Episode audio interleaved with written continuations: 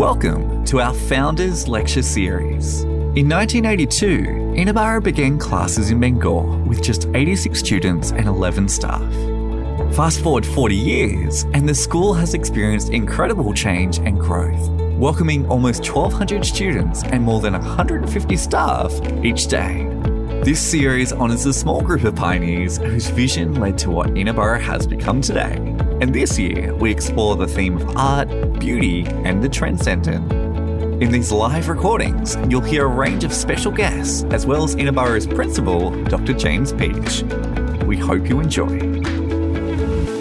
Our lecturer this evening, Dr. Mark Stephens. Mark has spent much of his life exploring theological themes to do with creation, new creation, and the importance of the arts within contemporary culture. And more broadly, he has also explored how the arts feature in the theological narrative within which we locate ourselves as followers of Jesus. And I've heard Mark speak in a number of different contexts, and each time I've been challenged to think anew and just reflect on how God is working in this world. Earlier this week, actually, Mark spoke to a number of our students and our staff as part of the uh, Bible Society's masterclass for young Christians in Chatswood. He has the capacity to connect with a wide range of different audiences. In a former life, when he was working at Wesley Institute, then Excelsia, he taught theology to dance students. A challenge, no doubt, but one that makes him eminently qualified to speak on tonight's topic of stage or stream, why the live performance still matters. So please join me in welcoming Dr. Mark Stephens.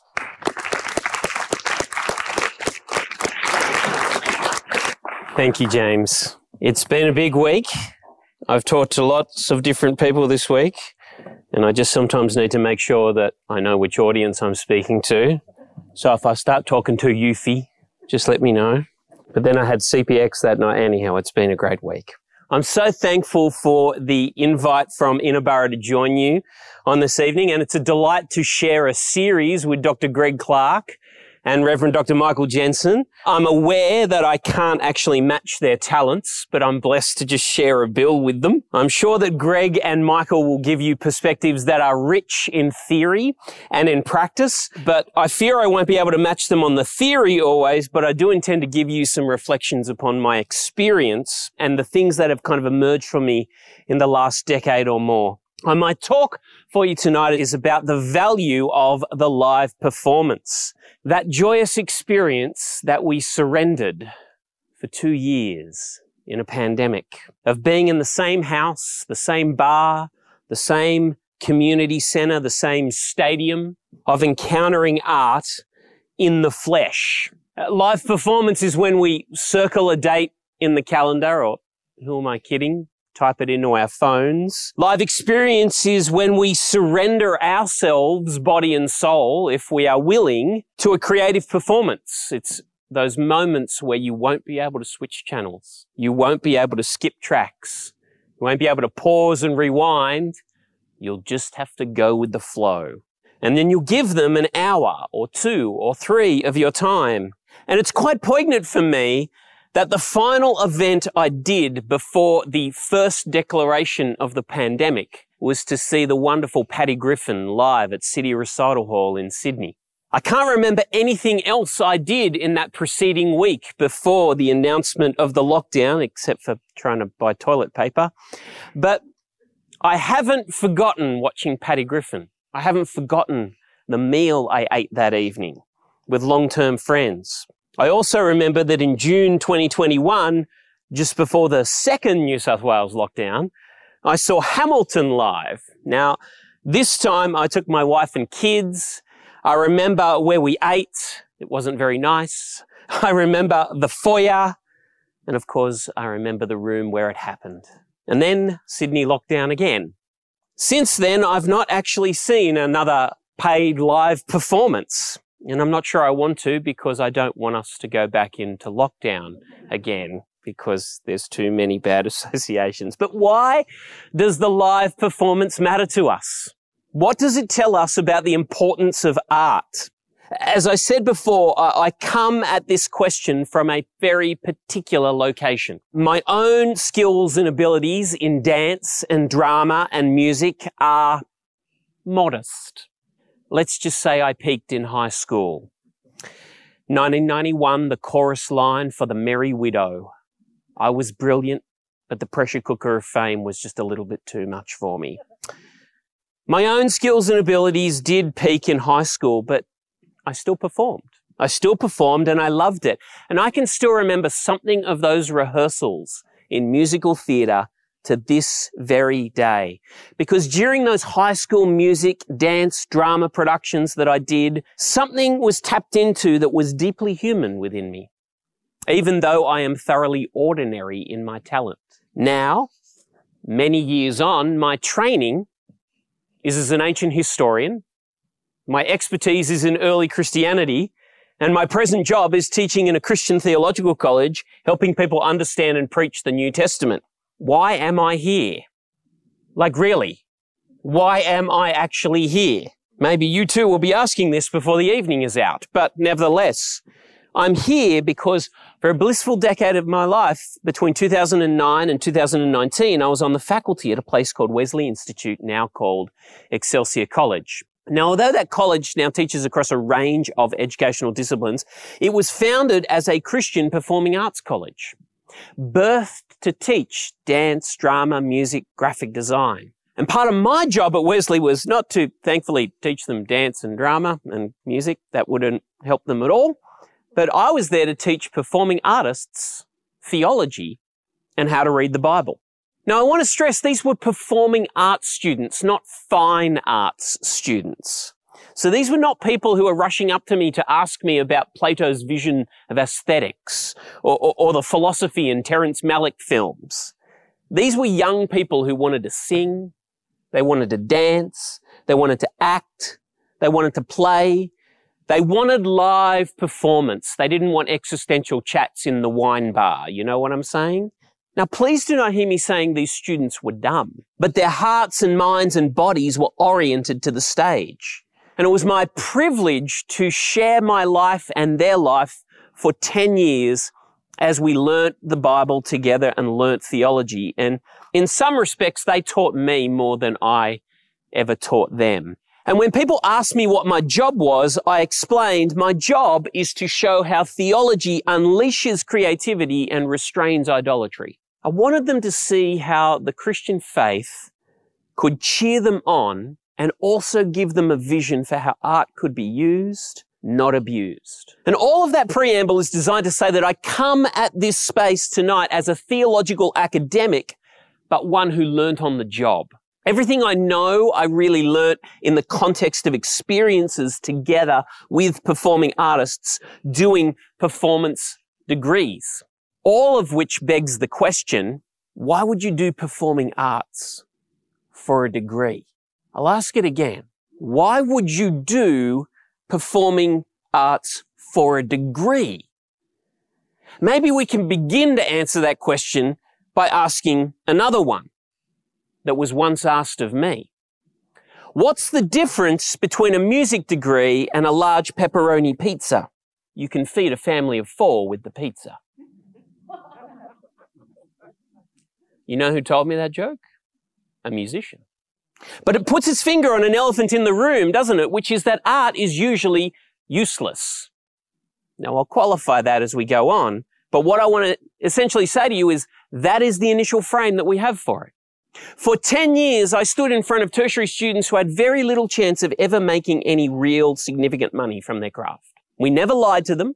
But most in the room had very realistic expectations about their prospects, even as they hoped for the best. Those degrees and those students doing the degrees were, if you like, an affront to the standard logic of the Australian tertiary education system. Forgive me for my cynicism, but Australian higher education is ruled by a thoroughly market logic. The Japanese American artist Makoto Fujimura says in his recent book, Art and Faith, ever since the Industrial Revolution, how we view the world, how we educate, how we value ourselves has been all about purposeful efficiency. Get it done, get it done quickly, and get a job. That's higher ed in Australia. And I know there are a thousand counter examples that you know, but it's tough to displace that fundamental utilitarianism that drives Australian higher ed.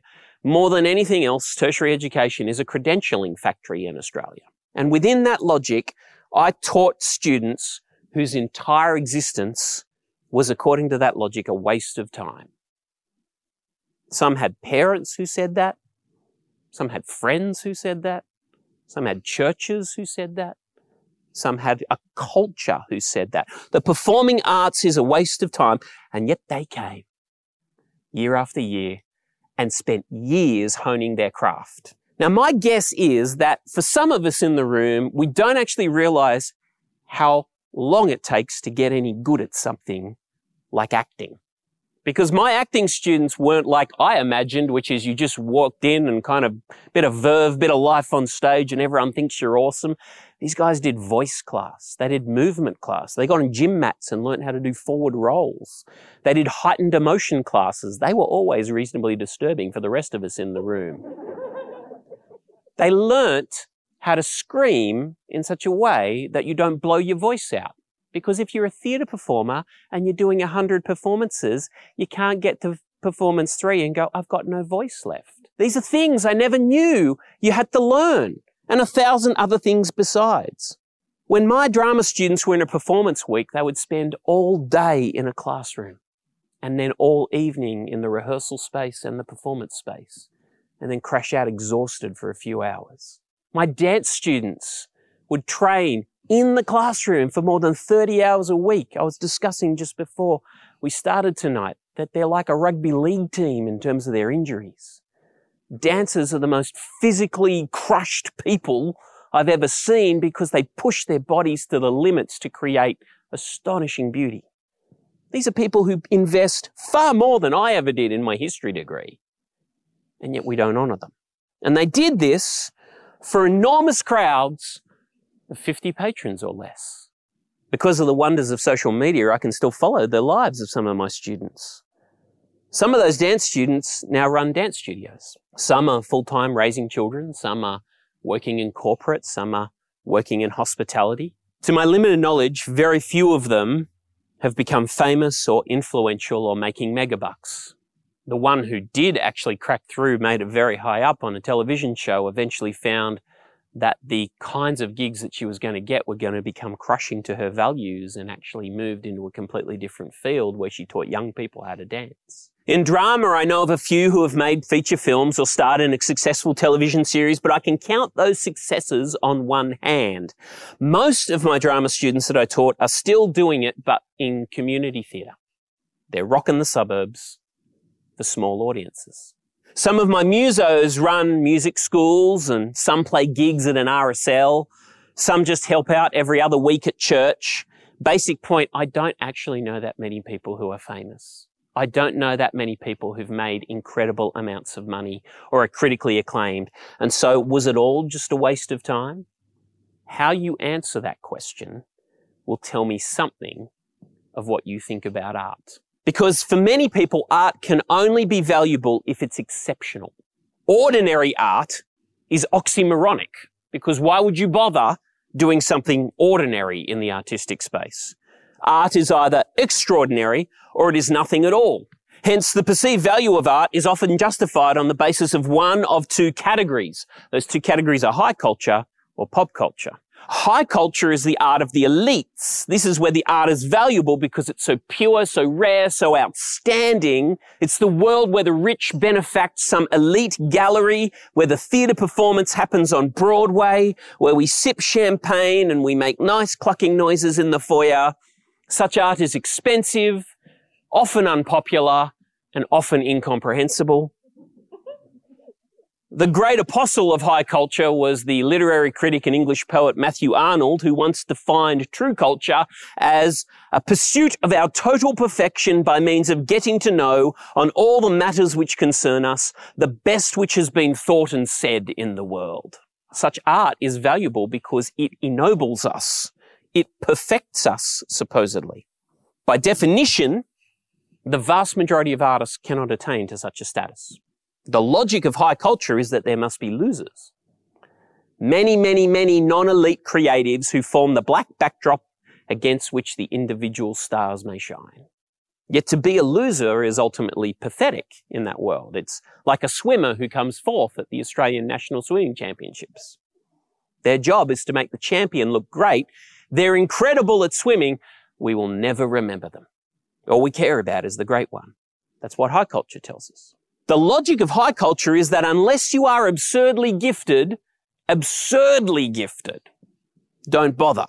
But that in its own strange way is strangely utilitarian if you think about it. Because the art of high culture becomes useful because it perfects us. Whereas ordinary or mundane art, in our eyes, is useless because it's naive, it's unsophisticated. Art is either extraordinary or it is nothing at all. Of course, there's another category which legitimates art in our culture, the category of popular culture. Now, although the high culture folks don't like the pop culture folks, you're allowed to be popular even if you aren't the best at it. If you somehow manage to become wildly popular, well, that will make it all worthwhile as well. There is a utilitarian edge to the pop culture legitimation of art as well. Popular art is valuable because it's entertaining. It gives me something to do. It gives me something to stream. It gives me something to whatever. I'm bored. I need something. Ah, you need to spark joy for me, Marie Kondo style. So art is either extraordinarily popular or it's nothing at all. Now, be honest. When you saw the title for tonight's talk, The Value of the Live Performance, what image came to mind? Did you imagine a piece of elite drama playing at the State Theatre or Broadway? Did you imagine a stadium concert with U2 or Ed Sheeran? Did you imagine a small gig at a pub? Or did you imagine your friend's piece of experimental theatre, which will play for three nights and have ticket sales totaling 40? See, in my job at Wesley, I saw probably bordering on a hundred performances of dance, drama, and music across the years. The vast majority of which were watched by family, friends, and lecturers. Is any of that valuable? According to high culture, probably not. According to pop culture, definitely not. On either metric, such art constitutes, and I quote, not having made it yet. But the remainder of this lecture is going to start from this basic sentiment. Live performance matters no matter what the size of the crowd or the elite circumstances of the venue. Because within the Christian imagination, a dance student does not become or attain to being an artist when they make it big. An actor isn't made when they step on the Broadway stage. They're an artist already. Most art is a little thing done well. Most of life is little things done well. Those performances I saw with me and 10 others, that was art as much as seeing Van Gogh in the National Gallery. Why would I say that? Because in the Christian imagination, art does not belong to an elite creative class. Art is not the rarefied commodity of the honorable and the great. Art is a part of what it means to be human. And in turn, that helps explain why live performance matters so much. To understand this, I'm going to explore three essential aspects of a Christian account of art, each of which are rooted in a Christian theology of creation. Now, the Christian idea of creation has often been reduced to a science and Christianity debate. Now, that might be an important issue, but in the grand scheme of things, it's not the only issue, nor is it even the most important issue in the Christian theology of creation because a Christian theology of creation probably has more to say about art than it does about science. Tonight, I want to focus on three things that emerge from a Christian account of creation. The importance of the body, the democracy of creativity, and the goal of community. Because each of these gives us an insight into why live performance matters so much to us and why, as much as technology is wonderful, it'll never quite match it. I begin with the importance of the body. Now, within the Christian story, embodiment is celebrated. This may come as something of a surprise given the regular portrayal of Christian faith within popular culture, because Christians are often caricatured as suspicious of bodily pleasure. The great pop culture icon of The Simpsons, Ned Flanders, the most archetypal Christian through the 90s and 2000s, is someone who was deeply suspicious and tortured to a certain degree by bodily pleasure, even though it was revealed at times he had an amazing body. People who are fearful of the sensual, that is what Christianity is often portrayed within popular culture. Sensual delight in our culture is often characterized therefore with the language of transgression. Have you noticed this? tastes so good it's sinful. Think about that and what that tells you about embodiment and godliness. But that is actually counter to the creation story of the Bible, which couldn't be more earthy if it tried. Because in Genesis 1, God's evaluation of the physical world is uniformly good. As each new material reality is brought into being, it's all good, it's very good.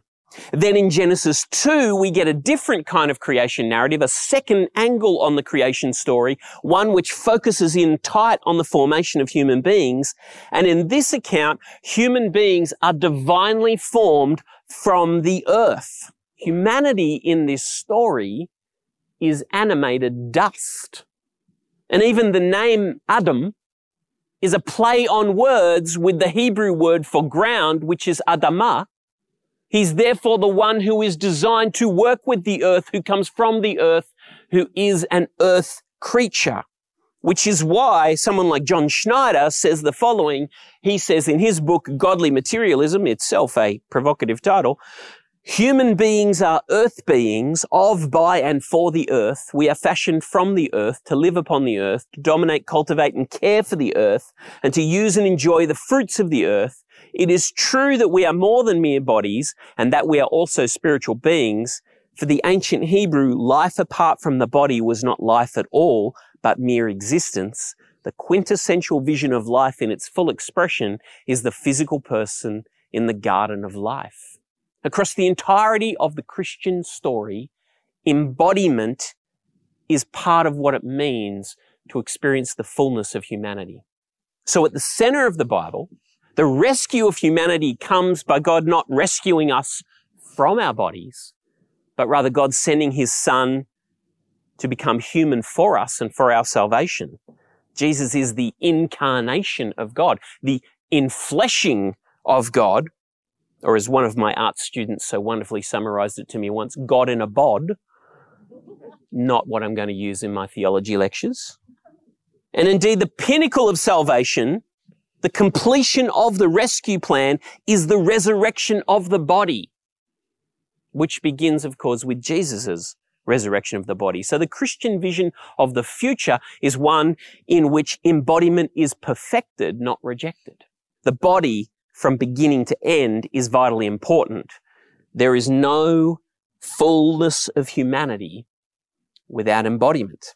Eyes have been given that can see beauty. Ears have been given that can hear harmonies. Tongues have been given with remarkable capacities to taste flavor. Noses to smell fragrance. Hands that can feel textures. And whole bodies that can move in gestural patterns that communicate.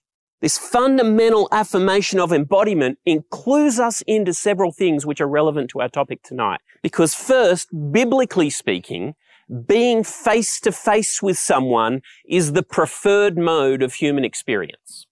Being face to face with someone is the preferred mode of human experience. Hence, you have little moments like this in the Bible. 2 John 12, not something you'd normally see on a Koorong poster. I have much to write to you, but I do not want to use paper and ink. Instead, I hope to visit you and talk with you face to face so that our joy may be complete. In the Bible, those letters that we have are a substitute for presence, but they actually, if you read between the lines, express a longing for presence. The Christian scriptures always breathe this sense that fullness of human interaction happens when bodies are in the same room. So think for a moment the central location and metaphor for relationship throughout the entirety of the Bible is the dinner table, which is an overwhelmingly earthy and bodily experience. We eat together, we ingest together, we talk with one another face to face, and we talk so much better than when we're talking disconnected online. There's something about being in the room together. This comports with our intuitions. Intuitively, we sense physical presence takes things to another level. Even if it's inarticulate and we can't articulate why, we just know in our bones that full-bodied presence is preferable. Which is why border closures were so hard. It's why having dinner with your friends on Zoom in the corner was so hard and so thin and so hollow. And if we move from dinner tables to live performance, experientially, we know something vital is added by being in the room where it happens. I don't have some advanced theory for this, but I can testify that I can remember key live performances in a totally different way than I remember recordings. Now, at a theological level, I think this reflects the fact that I'm optimally designed for embodied interaction. And therefore, my whole person responds most fully when I'm there. We treasure such experiences because we carry them within our bodies. And as Michael Frost has suggested in his book, Incarnate, maybe that's why we say, you had to be there. How many times have you been to a performance and you've said, you just had to be there. Hence, I can still remember when my friend Elizabeth, this is not taken from her performance, but she played the song Home by Philip Phillips at an open day for my college. I can still remember it. I have a grainy recording of the event on my phone, but I never listen to it now because it doesn't begin to match the sweetness of the sound I experienced that day. I carry the memory somehow in my body. You just had to be there.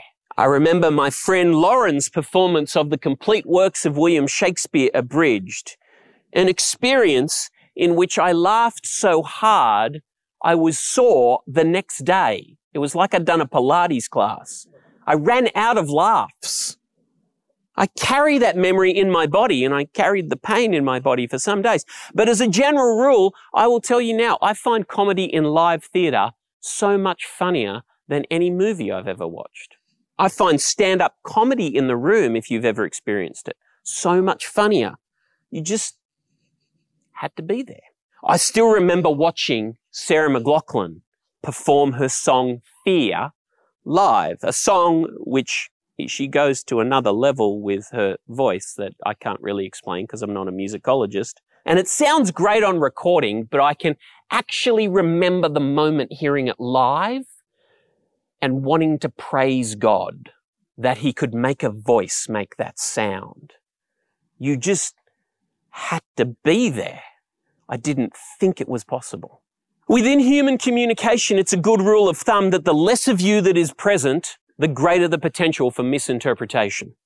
This isn't a law, but words without gestures and facial expressions, words without tone of voice are susceptible to all sorts of malappropriations. Well, perhaps within live performance, the more of you that is there, it multiplies the enjoyment. For me, my experience coheres with what I would say is a biblical account of embodiment.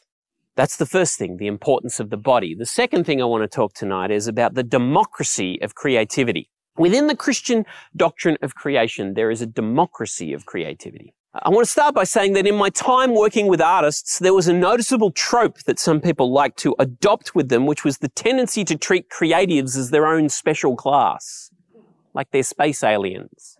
Approach with caution, all that kind of stuff. There was a desire to be helpful so that we would actually understand what it's like to have to choreograph a dance piece, to have to write a piece of music, to have to work on a drama production. I understood that we were trying to understand them in all their unique idiosyncrasies, but it actually does them a disservice because it distances them from us further and they don't need any more distancing from us. They actually want to know us and they want us to know them. And it ignores the fact that creatives are just people and all people sit on a spectrum of creativity. Why would I say that? One of the central planks of the Christian doctrine of creation is that all human beings are made in the image of God. All. Not just the king, which is how the ancient world saw it, not just the nobles, not just the men. There are so many implications that flow from this one fact at the start of the Christian storyline, which is that all human beings bear the royal image of God. You've never met someone who isn't a king or a queen in God's world. And part of the implications of human beings being in the image of their creator is that they are called to image him by being creative themselves. Contrary to popular perception, the Genesis narratives do not picture human beings placed within a static world where there is nothing left to do. Andy Crouch tells the joke that a lot of people imagine that what God said to Adam was, okay, Adam, I've made a beautiful garden. Don't touch anything and look out for snakes. But that's not what God did. What God did is he invited human beings into a world that he wanted them to work and take care of it. He wanted them to have dominion, not in a way that would crush the earth, but would actually unfold its potentials. The world in which human beings are placed into is a good world filled with potential that we are then invited to uncover. We're invited to take sound and make music. We're invited to take words and make poetry. We're invited to take our bodies and to craft performance. We're invited to work the earth and bring forth fruits. We're invited to build. We're invited to paint part of being in the image of God is that we are invited to be culture makers. And culture making can be anything from making a song, an omelette, a building, or a dance. Human beings are meant to make something of the world. Within Christian theology, human beings are invited to be makers under the guidance of the maker. Such that when we make something beautiful, God's not like, what did you do that for? But rather, awesome. I wanted you to combine those things together. I'm glad you're using your body that way. Hence, I speak of the democracy of creativity because being made in the image of God is not a blessing limited to the glorious and the great. The I want to make something of the world impulse resides in far more than an elite creative class. It's part of what it means to be human.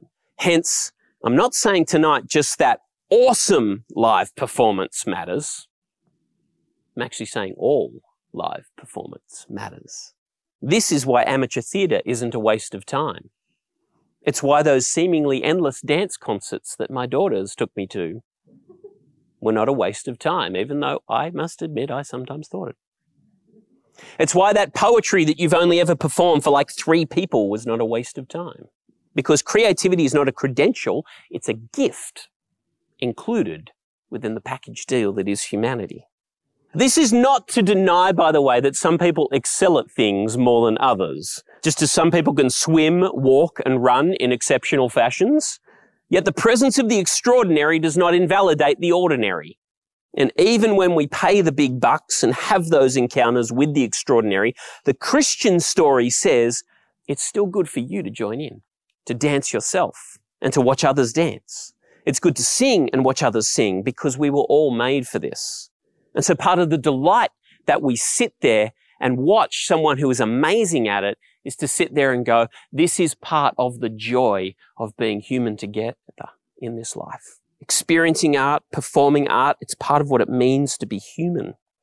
I recognize that such democratic creativity in a technological age no longer needs live performance in the same way because anybody, I think, presumably can kind of get their stuff up on Spotify. There's at least enough podcasts to last for eternity. But I still think that this notion of live performance is where we most frequently encounter the amateurs and the professionals, the ordinary and the extraordinary. And I still think it's where art is at its best when that is the mode that it is meant to be delivered in. The democracy of creativity and the fact that is a result of image bearing means that art requires no justification. I take that line from the Christian art theorist, a guy called Hans Rookmaaker, he said, because making and creating is weaved into the fabric of all humanity, we don't need a reason to do art. This is how he said it. Art is not a religion, nor an activity relegated to a chosen few, nor a mere worldly superfluous affair. None of these views of art does justice to the creativity with which God has endowed man. It is the ability to make something beautiful as well as useful. Just as God made the world beautiful and said, it is good. Art as such needs no justification. I didn't include this, but I'll go on. He says God's creatures require no justification. God has given them their value by including them in the totality of his creation. In the same way, our personal human qualities and activities need no justification. To love is indeed a command of God, but a justification of it is not given.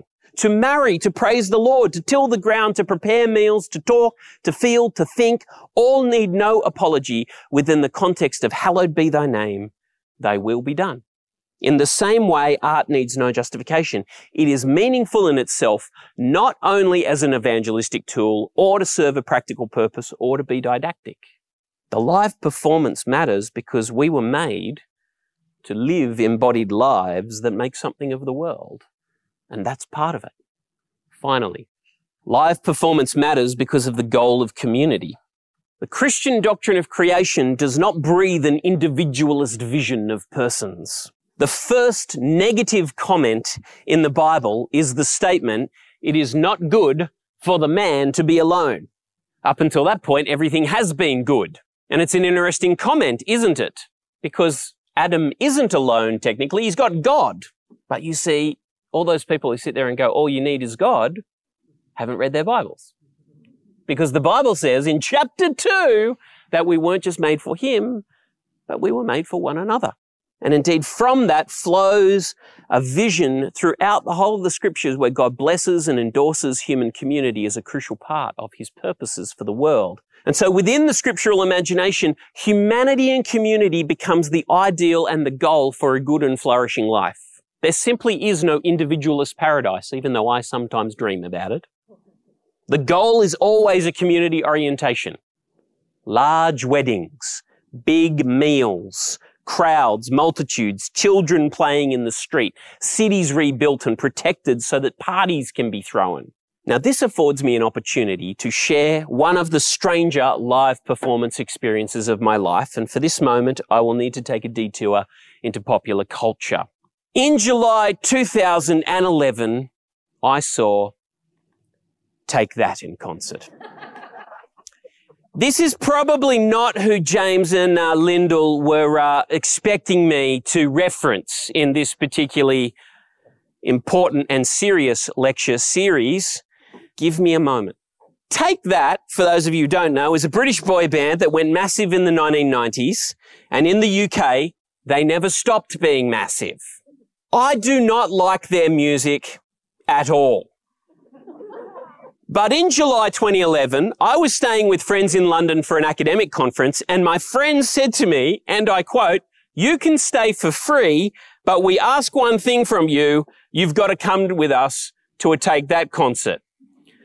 At that point, I thought maybe I will just stay in a hotel.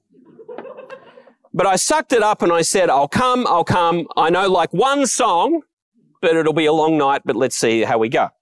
When I arrived in London, it dawned on me that I didn't actually understand how popular Take That is in the UK. This is like way past their heyday, folks. They're not releasing music that's storming the charts. But in the UK, these boys are regarded as something akin to gods amongst men. They were playing Wembley Stadium, which when it's set up for a concert holds 90,000 people. They sold out Wembley eight times which means they sold 700,000 tickets for one tour in one city. You need that perspective because when I went to the show, I was in this general admission area somewhere on the hallowed turf of Wembley and I'm surrounded by many women and some men living the greatest night of their life. And there I am in a crowd of 90,000 people and 89,999 of them are like, this is the best. And here is all I'll say. I had a great night. I still don't like their music. But somehow, being in the middle of a live performance where the whole crowd just loves it unbelievably infectious. It feels exactly what music is meant to do. To gather people together, to sing, to celebrate, to just exult in what it is to be a person, to gather for joy, for lament, from the campfire sing-along to the small drama performance with an audience through to the stadium rock concert, live performance just demands that you do it with others. We don't even want to watch movies alone when we go to the cinema. I don't know if you've ever done that. It's a really weird experience. You go there and sit there and go, oh, I saw Top Gun Maverick on my own. And you go, it was really weird. I could hear all my chewing. You know, like it was just The Christian doctrine of creation tells us something about why live performance matters to us because communicates the importance of the body, the democracy of creativity, and the goal of community. And each of those ideas clarifies why the live performance matters so much. Being in the room where it happens, together with others, experiencing people use their gifts. It's a celebration of what it means to be human in God's good world. Which leaves me with one final piece. What is the place of technology in such a world? The talk was stage or stream, which inevitably raises the question of technology. My starting point, and you need to understand this, is that technology is amazing. I might dislike parts of the internet, but I don't want to get rid of it. I subscribe to multiple streaming services. I have a Spotify account. I'm reading this talk off an iPad. I have a smartphone. I'm not a primitivist. But I do know this. Technology advertises its benefits, but it hides its risks. And in the case of artistic performance, what you notice is that technology enables access, but it tends to create distance. A weird phenomenon, isn't it? It enables access, but it tends to create distance because it enables convenience, but at the expense of relationship. So Andy Crouch in his wonderful new book, The Life We're Looking For, says, my life is full of convenience. It is full of transaction. At its best, a mutually beneficial exchange of value, a kind of arm's length benign use of one another for our own ends, but it is not full of contemplation. It is often efficient, but it is lonely. What a haunting statement about the modern world. Often efficient, but it is lonely. With regard to technology, I, I, sometimes think of what the psychiatrist Rollo May once wrote when he said, technology is the knack for so arranging the world that we do not experience it. it reminds me of Marshall McLuhan's quote too, we shape our tools and then our tools shape us. Technology means I can see the live sporting game and ends up keeping me from ever seeing the live sporting game. The shaping of technology, even now, affects the enjoyment of the live performance. For those of you who have ever been to a concert in the last five to ten years, this ubiquitous phenomenon, where someone will experience the live performance, but sit there and go, I've got to record it, so I'll watch the whole thing on a screen. You're there, and yet you're not there. The live performance is something worth putting your phone down for. The live performance captures something that the phone can't about art and about who we are. The joy of being with one another, face to face, celebrating our gifts and the things we make of this good world. Is such an experience useful? Yes, but that's another lecture. This one has been about the fact that we were made to enjoy and participate in performances in the flesh and this needs no justification. I close with a quote from Fujimura again. The essence of humanity under God is not just utility and practical applications. The essence of humanity may be in what we deem to be useless, but essential. Thank you.